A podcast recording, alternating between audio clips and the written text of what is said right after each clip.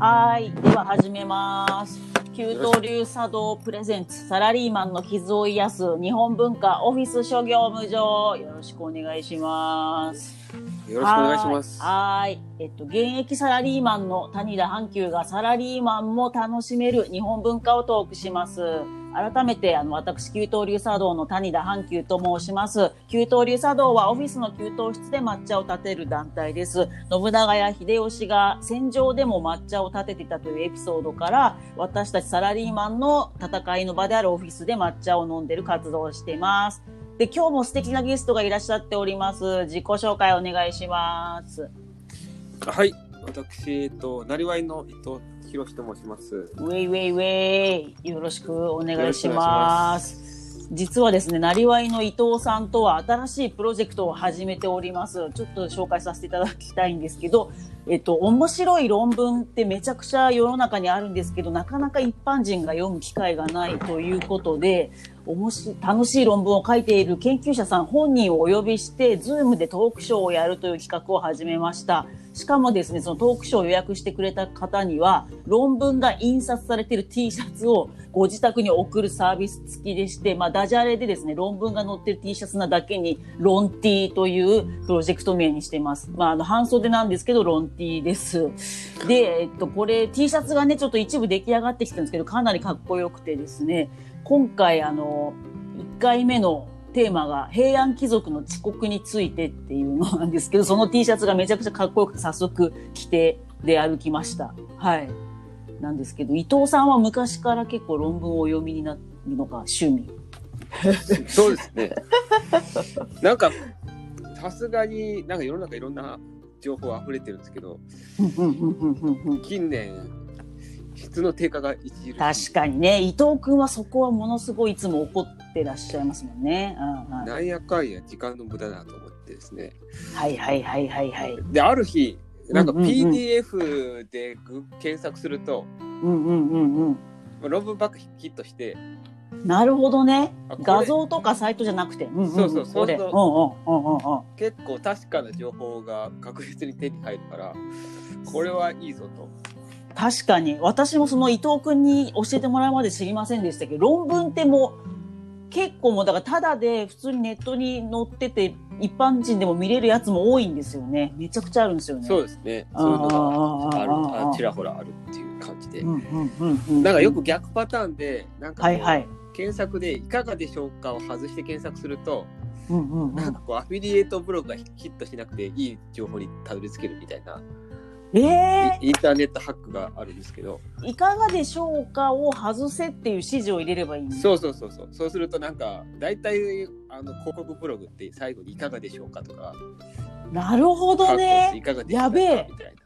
ちょっと本当情報弱者すぎてその検索方法を知りませんでしたわ。そうするとそういう広告系あ、そうそうそうそうそうそうそう。大体普通に検索しちゃうと、あの、金儲けしたいから、ただブログにその検索ワードを入れてるだけの、あのね、ひ一般人が書いてるやつ、この前 NHK でも問題になってその、やってましたけど、これで、あの、なんか月収何万もらってますとか言って、はいはいはい。そう適当にブログ書いてるやつがめちゃくちゃヒットするのが本当イラッとしてて。そう、ヒットするためだけの技術がそうそうそうそうそうそうそうそうそうそうそうなんかね、手強いです。本当ね、ジャニーズで検索すると必ずそういうあの金儲けブログが上に上がってきちゃって、プロフィールを調べようとすると本当しんどい。お前絶対ファンじゃねえだろみたいな。それ厳しいですね。邪魔ですね。え、じゃあそれもじゃあなんか削除ワードをむしろ入れて検索すればいいんだ。えー、そう、そうなんだ。なんか多分ね、ジャニーズに関しても。何でもそうですよね。もう医療系とかも嘘のね、その前、ちょっと前に問題になった楽天とかの嘘のばっかりが上に、未だに上がるし、この楽天の、楽天じゃないや、グーグルの優秀な人はそういうのを最初から潰せるようにできないんですか？いやー、もうね、次から次にいたちごっこで。ああ、そっかそっかそっか。え、削除って入れればいいの？検索窓で。あまあ後で聞けばいいかまあなんか前そういうこうマイナス、マイナス入れたりとか、なんかそういう。特殊検索なんですよあ、ちょっとそれじゃあ後でちょっと調べて今後に役立てようと思います。ありがとうござそいうます。すね。ジャニーズ検索でも邪魔されてるんですね。いや、どれもそうですね、本当に。はい。でも、薄い情報で何なんだよ、みたいな。いや、そうなんですよ。我々は結構そういうものに時間を奪われてて、そうそうそうそうそう。うん昔だったらね、本当本しか読んでなかったのに、むしろそれ確かにそう。限りある寿命のうちの1割ぐらいを無駄な検索に使っているという。いや、もうありますね税金ですわ。なるほどでございます。で、伊藤さん自身も、あの、修士論文までお書きになったりして、もともと論文を書くまあまあ、ことにも。慣れてらっしゃったというそんな感じで。大したことはしてないですけど、一応あ、そういういえいえいえいえ。読む、読む、読むのが仕事だって時期があるので。なるほど、それでなんですね。なるほど、なるほど。それで、あの、当初ね、あの、い伊藤君からなんかこんな面白い論文があるとかを雑談で教えてもらってたんですけど、あまりにその、平安貴族の遅刻についててパワーワードに惹かれて、ちょっと T シャツにしたいってなって、あの、全然知り合いでもなかったのに、あの、研究者さんに頭を下げたらいいですよ、トーク出ますよ、T シャツも着ますよと言ってくれたのでぜひ皆さんも参加お願いします。えっ、とそうなんですよ。で、その記念すべきロンティ1回目は2020年12月12日の午後2時からやります。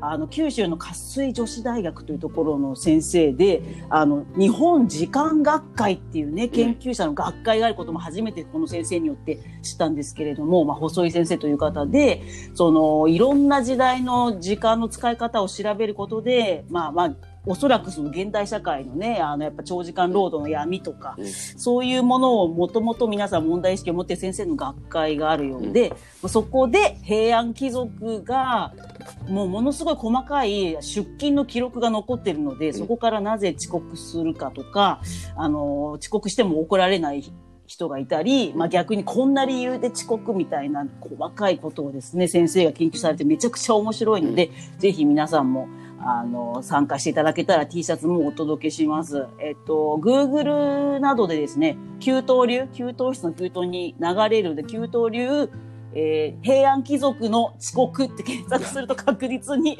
一番上に予約サイトが出てきますので、皆さんお時間あったらチラ見お願いいたします。はい。というわけで早速今日のトークに入りたいと思います。今日はですね、あの話題の千葉県の佐倉市にある国立歴史民族博物館、通称歴博でやってるジェンダーの日本史展をテーマにお話ししたいと思います。ウェイウェイ。話題ですね。はい。でね、あの、伊藤君に見に行こうぜとあの誘ってもらって、一緒にのこのこと行ってまいりました。えよろしくお願いします。よろしくお願いします。はい。で、この展覧会はですね、ざっくり言うと、まあ、実際はもう本当見に行っていただいた方がいいので、まあ、今日はあの私どもが一部ちょっと感想を言うだけなんですけど、まあ、この展覧会は、ひみ、大体卑弥呼の時代から第二次大戦後ぐらいまでの日本のジェンダーの歴史を展示してます。で、いろんな具体的な資料、うん。もうその衝撃的なですね、いろいろあの、女性の下着などもうん。出てきたりとかするっていう、さすが民族博物館というところで、ただのその論調だけじゃなくてものと一緒に出てます。で、私ですね、あの、まあ、伊藤君に誘ってもらって、まあ、なんか話題だなとは薄々思ったんですけど、ちゃんと下調べしないで、うんあの、気軽な気持ちで言ってて、まあ、女性の参政権の歴史とか展示してるのかなと思いきや舐めてたら衝撃のですね、まあ、おそらくほとんどの人がこれが一番目玉になったと思うんです。売春の歴史。これのゾーンがめちゃくちゃ闇が深かったですね。うん、はいここは結構ハードなとこでしたね。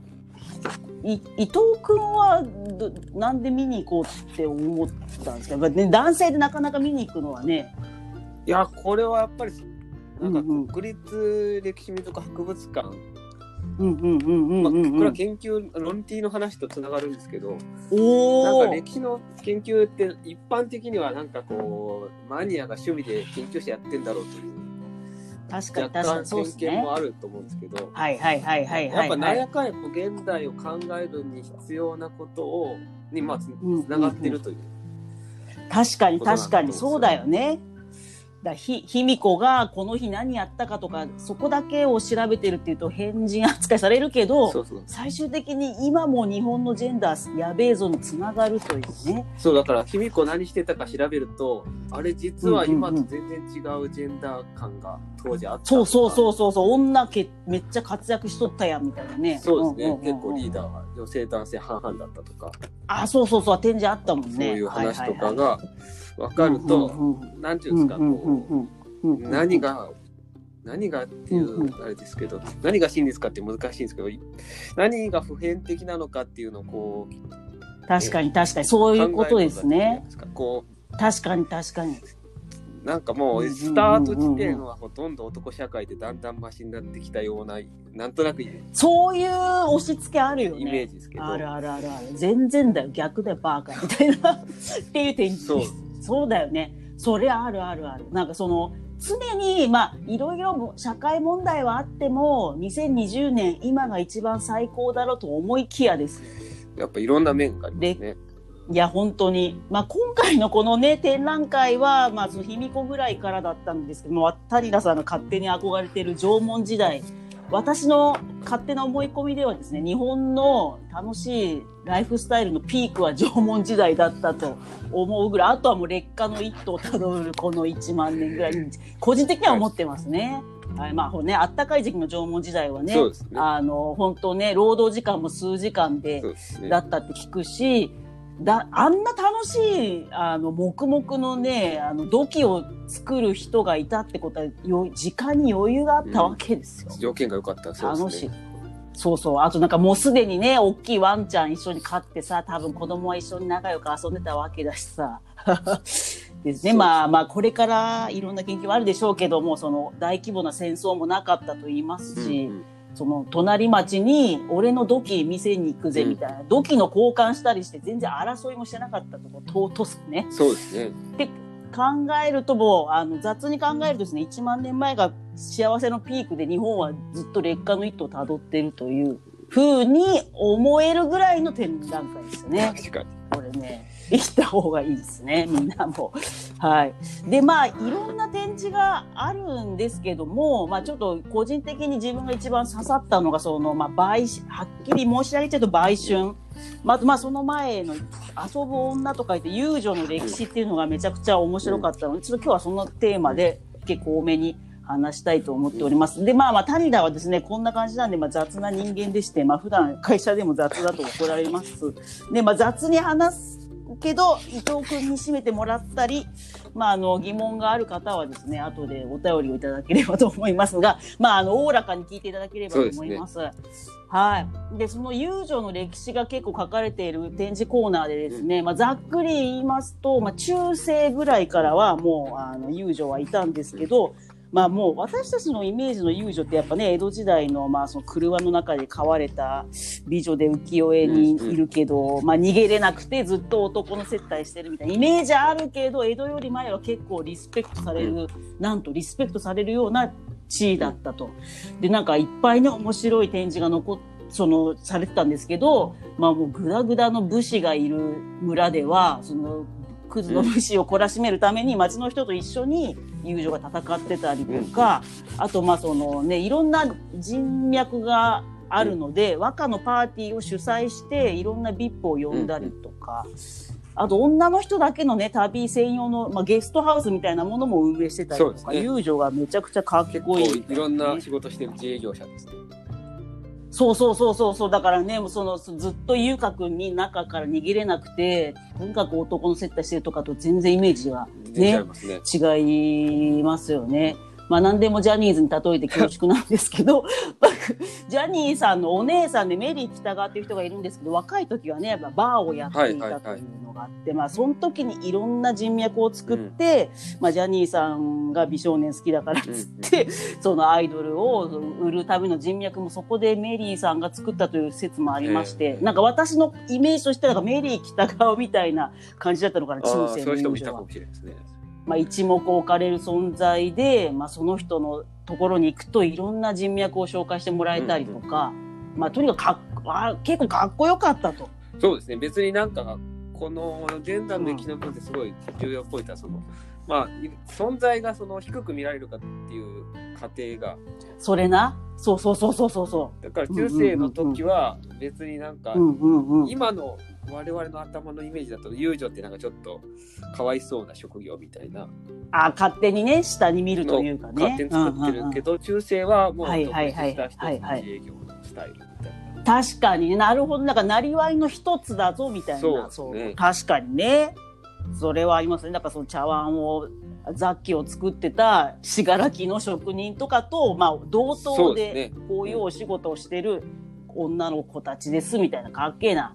そうですね。そうそう、それが書かれてましたね。そうそうそうそう。で、そっからすっとこどっこいですよ。あの、いろんな、あの、思い込みがどんどん広まって、その遊女の地位が下がっていくっていう悲しい歴史がね、その展示にはあるんですけれども、まあ、いろんな要素が絡んでるんですけど、一個衝撃だったのはですね、まあ、その鎌倉あたりでね、仏教が一般に広まる時に、変な刷り込みがあって、その女は成仏できないみたいなものが、あの、結構で出回って、まあ、それによって、そのますます女の地位が下がる一つになっていたというのを見て、そうですね衝撃でした。なんか本来はなんかちょっと倫理観の高い宗教だというイメージだったのに確かに確かに。そういう男女の差を作ることにそう、だから利用するんだよね。やっぱ流行り物には利用してくる奴らがいるから。それは仏教た仏教そのものの問題っていうよりはそれを利用した人たちのそうそうそう。だから、ブッダ先輩はそんな、あの女の方が成仏できないなんて言ってなかったはずなんで、いいかに自分のストレスを減らすのかっていう研究をしているサイエンティストみたいだったのに、そこになんか多分ね、中国に渡ってくるとか、日本に来た時にしめしめみたいな感じで、女は成仏できないぜみたいな。マジふざけんなよって話ですよね。そこでもうそていうそこでも結構の、うん。なんかポイントなんか建前と本音の発生が結出た構ダブルスタンダード。全体として面白かったというかああ、なるそほどね。の仏教も一応女は成仏できないと言いつつも頑張ったら成仏できるみたなはいいはいはい。言いあ、書いてあったね。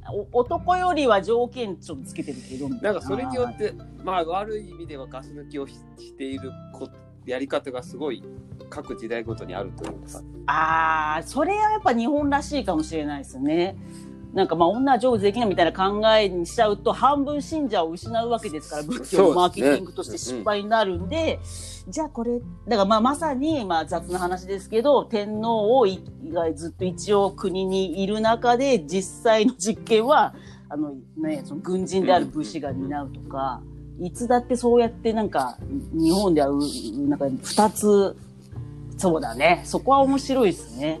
それがなんかその後にやっぱあの近代化で売春ダメですよ遊郭廃止しましょうってなった時にはいはいはい廃止す。るけどやってる人はいてもそれは自分の自由でやってるからみたいなああ、そうかそうだ。根絶絶やしたりしないっていそうそれは結。局事実上強制的にやらせてる仕組みやけどなんかこう建前。上自分の意思でやってるぞみたいなそういうの多いね。あるあるあるある。やっぱ、サラリーマンも抑え込むような仕組みでも、いや、あくまでも皆さんの任意なんでっていうふうに言ってるけど、任意通りにやらなければ左遷されるとか、なんかね、言い方一つそうなのよ。言い方一つで、なななんだろうね、その平安貴族のようなミスの向こうから喋ってるみたいな。あるわ、あるある。いいちゃいうやんみたいな。結構染みついちゃってるんじゃないかと思うんですよねこういうのそれ染みついてる。特にサラリーマンも染みついてダメだね。ダメだ。ここはビシビシいかないと。まあ、それで、まあ、この戦後ね、まあ雑な話ですけど、あの、一応軍隊を持たず、米軍と、がいて、戦争が一回も70に起きてないみたいな、うその混濁した自由も手に入れているというね、この日本の。まあそこを、無意識じゃなくて、そういう人間の集団だって自分たちが思うことがまず大事そうですね癖がありますよね 癖が強い。日本のその建前と本音の癖が強い。それはやっぱりなるほどね。気をつけた方がいいなるほどね。だからそれを私は、あのね、サラリーマンになった当初よく分かってなくて本音ばっかり言ってこう今も窓際にいるっていうねねありますから難しい。そこはでなも、難しいですねだからってそれをねそうそうそうそうずっとじゃあ建前と本音うまくやっていこうぜっていうといいくいつまでも変わりませんからね。込まれてしまいますよね。そのそこですねだからそういう人がいる前提でどう動かしていくかっていうのを考えなきゃっていうとこ自分ろが飲まれたら終わりやけど、ね。あ本当そういうことですねはいいきなりしても負けますもんね。だからそう、だからうまく、あの、地面に爆弾を そいつの下に埋め込んどいて爆破できるように、頑張んなきゃいけないなるほどねかなり高いですね。いや、でもそこ、そこは頑張りましょう、ちょっとね。じゃあ、諦めるっつってたら、ラジオも終わっちゃうんで。はい。という感じですね。で、またちょっと話を戻しますと、まあ、その鎌倉あたりぐらいからなんか女は、あの、しょぼいみたいな、いろんな刷り込みがありつつなので、まあ、ぶっちゃけ、まあもう、江戸時代、大正時代、明治時代と、むしろ、ジェンダーがひどくなっていくという、その、っていうのが、この展示の、あの、また、あの、目玉の一つ、テーマの一つですね。で、まあ、江戸時代になると、まあ、あの、畑をね、持てない農村の三男坊、四男坊とかが、まあ、大量にその江戸にやってきて、でっち奉公するんだけども、彼らも生涯独身だったと、まあ、もう、所帯も持たない人も多くて、まあ、そんなお男たちが楽しめる場所として遊郭っていうものができちゃって、えっ、と、それで、えっ、と、まあ、それによって、まあ、地位もなんか下がってくるみたいな感じの、すいません、ちょっと電話が鳴っているのですが、ちょっと一旦切っちゃいます。はい。でですね、えっ、と、すいません。で、えっ、と、それで、どんどん、その、遊郭の遊女の、あの、地位が下がってくるというのがありまして、で、まあ、その、まあ、一生結婚できないデッチ奉公の江戸の男子に、をあてがう遊郭になっちゃって、まあ、そこにはまたやっぱ、ね、貧しい農村の女の子が売られてきて、そう、遊郭に入ったらもう逃げれなく。なっちゃう逃げれな。なくする仕で、組みが結構ハードでしたね。なんかこうこれ、そうですよね。今までの遊女はね、いろんな友達もいて、一応ね、独立自営業なんですけど、その、江戸になると、借金からスタートしてる。あ、そうだ、先に、そうだ、お父さんがもう先に200万円もらっての200万返さないといけないんで、マイナスからスタートするんですよね。そうだわ、そうだわ。それが、そうだそうだそうだその仕組みが恐ろしいね。そうそう、マジそれがクソなわあけ。の、一応なんてローンまあ今で言う、うんまあ、プロダクション的なとこ入らないかんから、そこの B 跳ねがうんうん50%なんでどうやら。出た、出た、出た、出た。もう全然稼げないやん。全然借金減ら減る時間がすごいかかる。らもう、ほぼい、その、年頃の間は働かないとそ無理みたいれでね、になっちゃうん返せる人がどれだけいたのかっていう。大綿大綿でそこでまたそのさすが民族博物館で衝撃のデータがね研究結果が載ってまして、まあ、そのピンハネもすごいしなんと江戸の町奉行自体の税収入の20%が遊郭からの収入っていうね円グラフで顎が張ってましたね。江戸町奉行所収入のねもう20%が遊郭から来てるって。やばいっしょだからもうだから都庁の,、まあその本当に運営する資金がほぼ歌舞伎町から来てるみたいな、まあ、そうですね20%ってだいぶでかいですねみたいなことになるわけですよね。だもうますますやめさせられないよねね収入にも潰すことはなってるから遊そうそうそう遊郭よろみたいにね町奉行もなっててもう地獄です 本当にやべえこれは本当にあり地獄と言っても良いでしょうね。あり地獄ですね、本当に。本当に。で、まさかのその行政の収入も担ってる上に税収も、あとね、もう一個爆笑の図がね、パワポの図みたいなのが載ってたんで、ぜひこれは皆さんもあの見ていただきたいと思うんですけど、たあの、豪農、クソ金持ちの、例えば信濃、長野の豪農が遊郭に投資すると。で、おそらく投資をして多分一番人気のことを、あの、イチャイチャできますみたいな 特典をもらっていたり、その三井家がその遊郭にあの氷菓子をしてたりとか、とにかく金持ちが遊郭にどんどん金を回しているというね、闇も書それいてあはなんかりましたね恐ろ。しいことにお寺とかが運営してファンドファンドそうだったそうだ、忘れてた。最終的に遊郭で発生したお金が寺に流れるっていう。はいはい。終わっとるがな。んやねん、僕もね、寺あ。のよく熊野に行くんですけど、新宮大社って、はいはいはいはい。あの、あ、新宮早玉大社って、よくね、サッカー日本代表がはいはいはいはい。神社あるんですけど、ああ、やたらはいはいはいはいここもそこの資料を見てたらすごい地味な資料で、江戸時代になんか全国に金貸し場を設けてましたとか書いてあって、うわあこのことかってようやく今回の展示で分かりましたね。つながったんだ。だからもう江戸時代はもう寺とか神社が金を貸してたと。やばいよ。サラ金やないかい。うわ、すが最悪っすね。もう終わったね。終わっごい単た。純に悪い、なんていうんですか、遊遊郭運営者がいたとか、そういうレベルじゃなくて、はい、そうそう、そうだね。社会そういうことだね全体。として、そのお金の金融ネットワークが出来上がっちゃってるっていう。いや、ほんとそうなんだよ。だからそこにもう搾取される女の子っていうのと、デッチ暴行の独身男性も、込み込みで、その、儲ける金持ちがますます儲かっていくというこの激わび。まさに諸行、オフィス諸行無常ですよ。なんかすごい仕組みで。すごいっすね。そうそうそう。だから、なん、なんとなく、そのね、まあ、文楽とかで、その、惚れた、腫れたみたいな、そういうなんか美しい世界観とはもう全然関係ないガチガチの経済の、その渦の中に巻き込まれてたと。恐ろしいよね。まあ、恐ろしい友情。やってその運営してるお店も大変で、なんかイベントはせないかんは、よく燃えるから、建物もね、あー建物すぐ火事になっちゃうねまあとにかくあまとまったお金が必要な商売みたいな。ああ、なるほどね。なんか、そっかそっかそっか、キャッシュフローがあるわけじゃないんだ。まあねとにかく、ドカンと何億円くれみたいなね。豪華うんうんうんな家建てないかんですよね。そうだわ。そこは派手にしてね、その人気、そうしないとね、客取られちゃうもんね、もっと綺麗な方にみたいな。怖いよ。恐ろしいわ。という、やばい。で、そもそも、まあそうやって儲ける仕組みを、そのね、権力のある寺とか神社とかが作って、まあその道具として女の子使っちゃえばいいじゃんっていう、そもそもそこがやばいよね、その、下に見られてるからっていうね。人権どれやとかそういうどれ、きれ時代では人権がなさすぎる。はい。だからちょっとね、今神社仏閣に関係者の方からクレームが入って、もうちょっとそれ歴博に電話してくださいみたいな感じなんですけど、まあそういう展示がありましたね。なかなかすごい資料。の。なかなか告発してましたね、がっつり。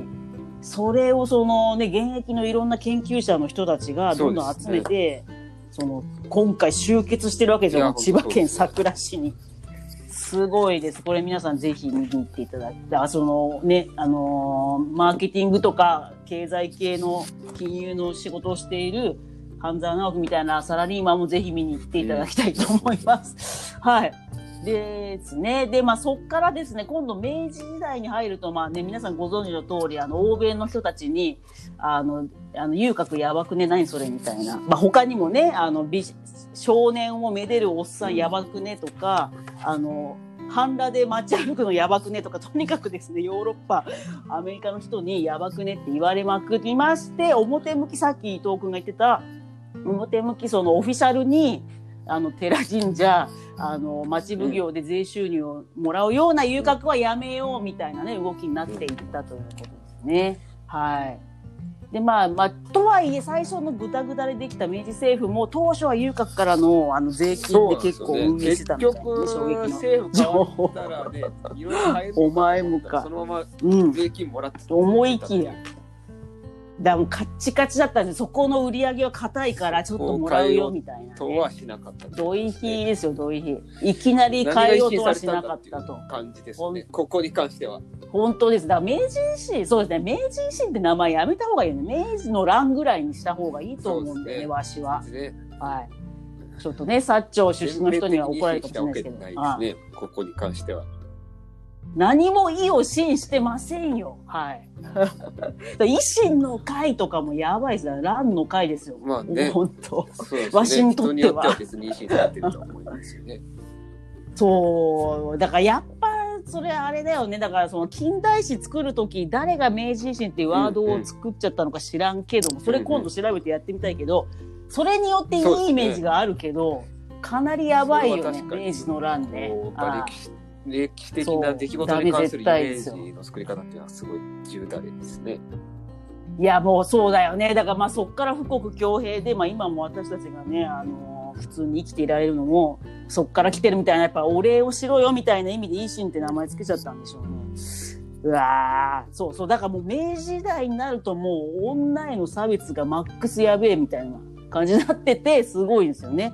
で、その、じゃあちょっとオフィシャル遊郭はやめますわってなって、そっからがひどくて、あそういう遊女やってる人は自分でやりたくてやってるんで自己責任ですみたいな、うん、なんか発表を政府が打ち出して、マジでやべえ、ね、だから結局実質は残実態は残っている感じになっちゃってるんです、そうそうそうそう。だ実際に男の人が行けば楽しくそういうことでできる店は平気で残ってるしあれね借金もまだ父ちゃんがもらっちゃった借金をお前は返せみたいですね。握れなかったりとかするけどあれですね、よく調べてないけど、今は、今日話題になったその電通の正社員の一部を、うん、あの、フリーランスに変えますみたいなのが出てましたけど、ノリとしてはそんな感じですよ。急になんかフリーランスで、あの自営業でやってらっしゃるんで、みたひでえよな、新自由主義が。なんかちょっとまだ、ね、見出ししか見てないんですけど、まあ、ノリとしてはそんな、こんなでやべえ感じに。まあ、個々人としては振り回されないようにしないと、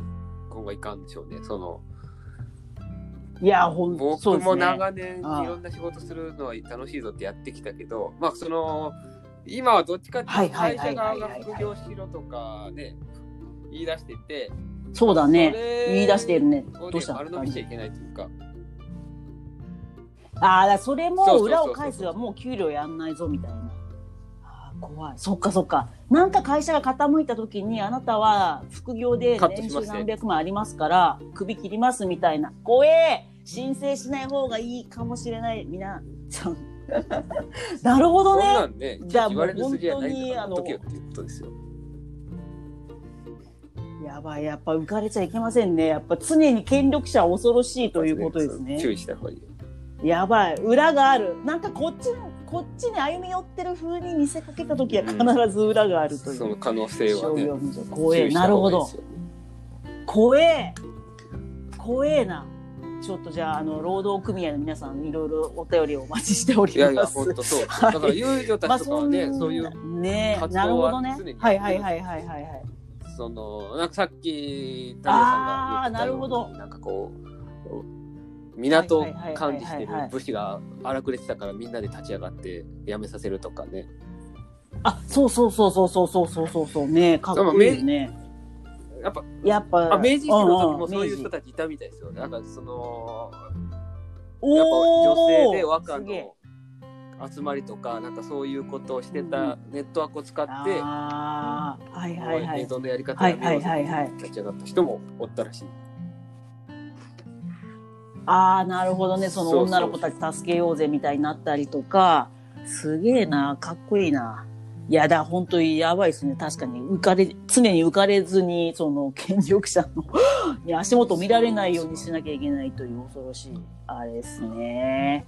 で、まあ、それでですね、まあ、とにかくそのジェンダーがどんどんピークに、まあ、今もだいぶひどいですけど、だって150個の国のうち120位でしょ、日本の男女平等。ビリやもほぼ、のも圧倒的なビリだよね、その、先進国と言われるところでは。はいはい。まあそうですね。低い。その激低になる、そのルーツになる最後がもうね、ひどい展示があって、ばひどすぎて爆笑までしちゃったんですけども、まあ、その、まあそうやって調子に乗ってね、自己責任で遊女やってもらいますみたいなことを言うのと、さらに政治から女を排除していくみたいなね、動きが明治政府にはありましてね。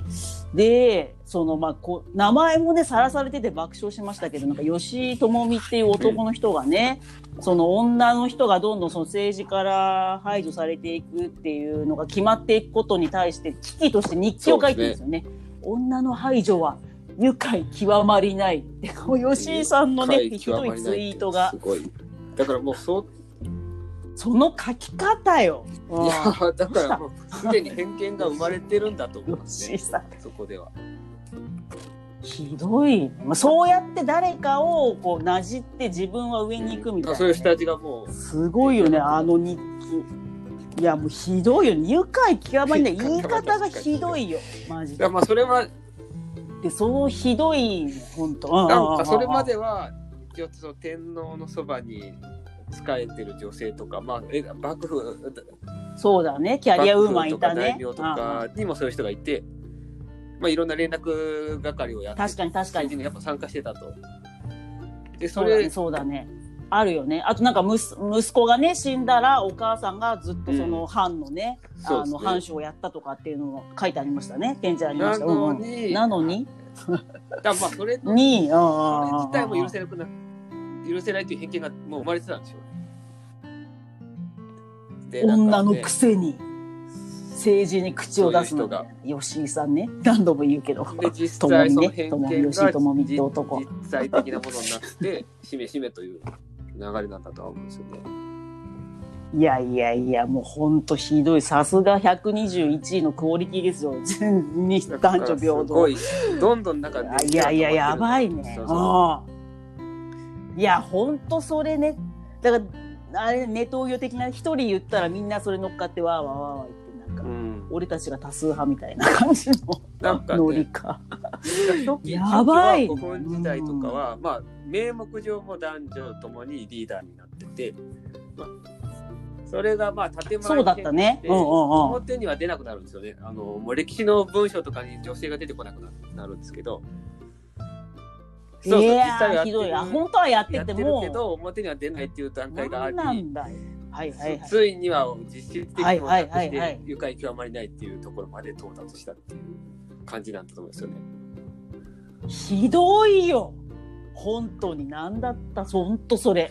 愉快極まりない。本当さらされてるよだからちょっとこれ考えさせられるところはその今。なんていうんですかねこう建前も大事にしないといけないんだなっていう。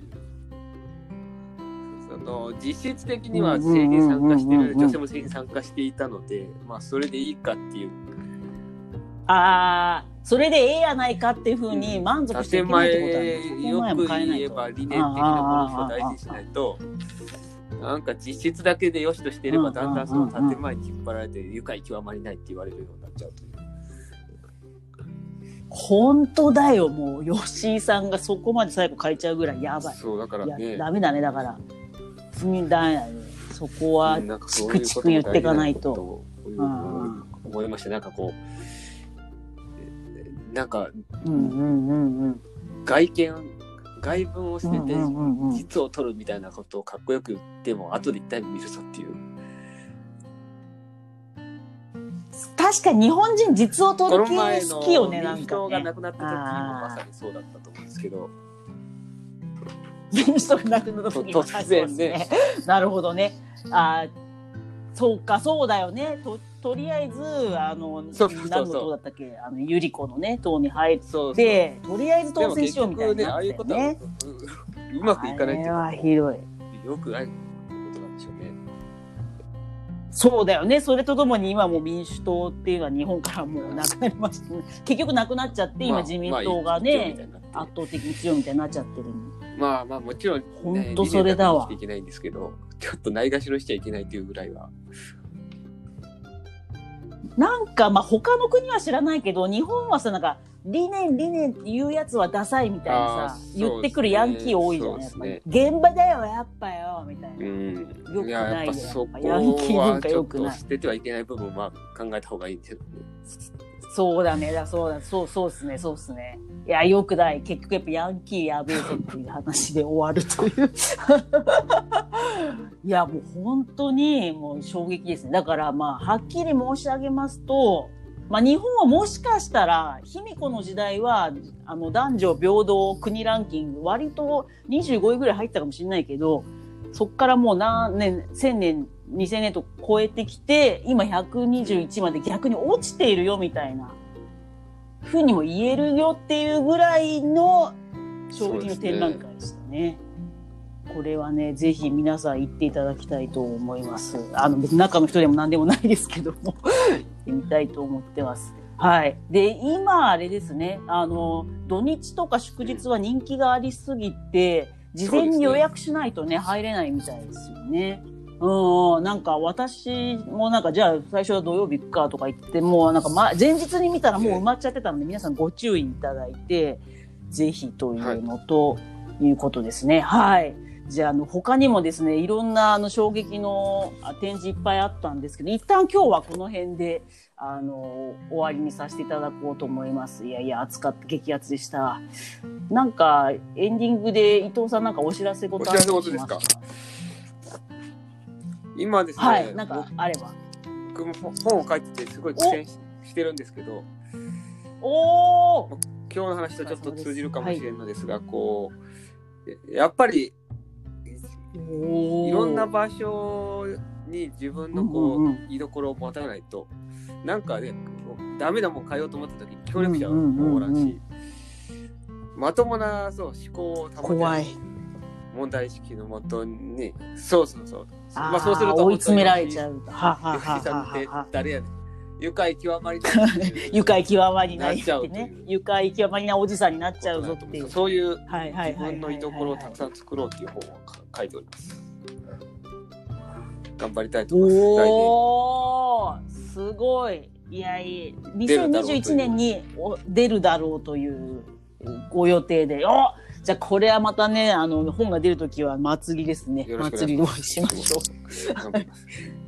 皆さんだからそう、それをウォッチして、まあだからその本が出る前にまだ読んでない方は、あの他に伊藤さん何個も本を出されてますんで、読んで、皆さんエンジンを温めて僕の一み番最初書いた。ことなりわい作るっていう本なんですけど、はい。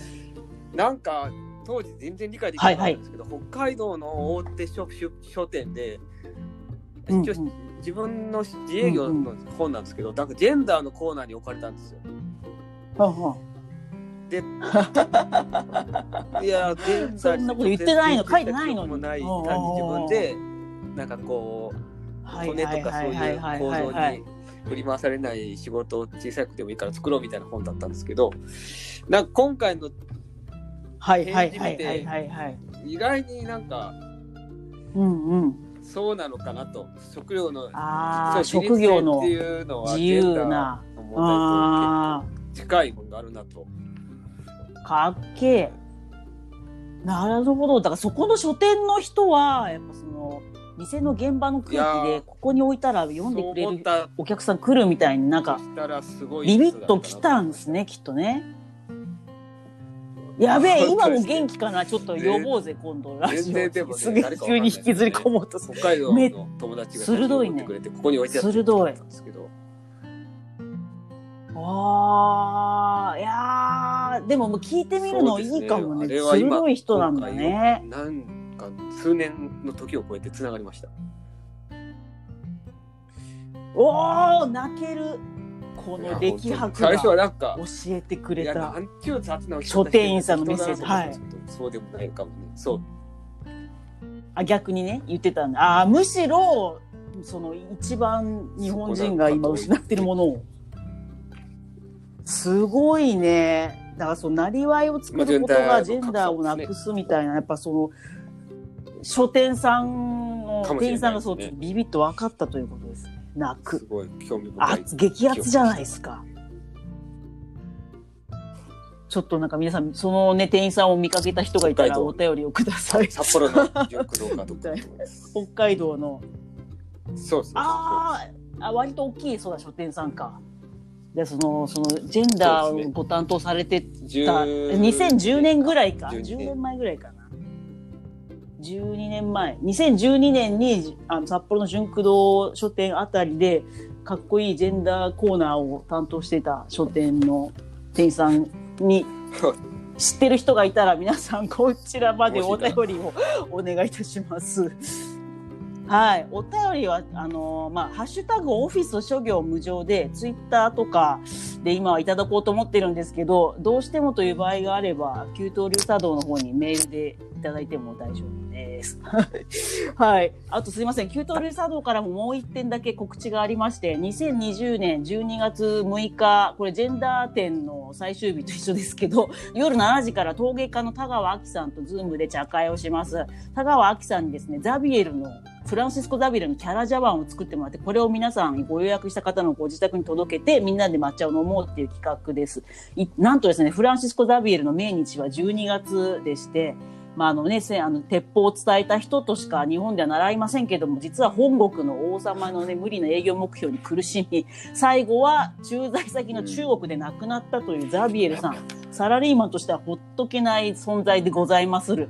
なので、まあ、勝手にあのザザビエルさんをリスペクトして、その茶会をサラリーマン目線でしますんで、皆さんよかったら、あの参加してください。こちらはですね、旧東流ザビエル命日で Google 検索すると一番真上に予約が出てきます、サイトが。はい。というわけですね、今日もめちゃくちゃ盛り上がりましたが、あの、また皆さん、毎週水曜日更新しますので、よろしくお願いいたします。はい。では今日はここまでとします。旧東流茶道プレゼンツ。サラリーマンの傷を癒す日本文化ラジオオフィス商業無常でした。今日もありがとうございました。はい、失礼します。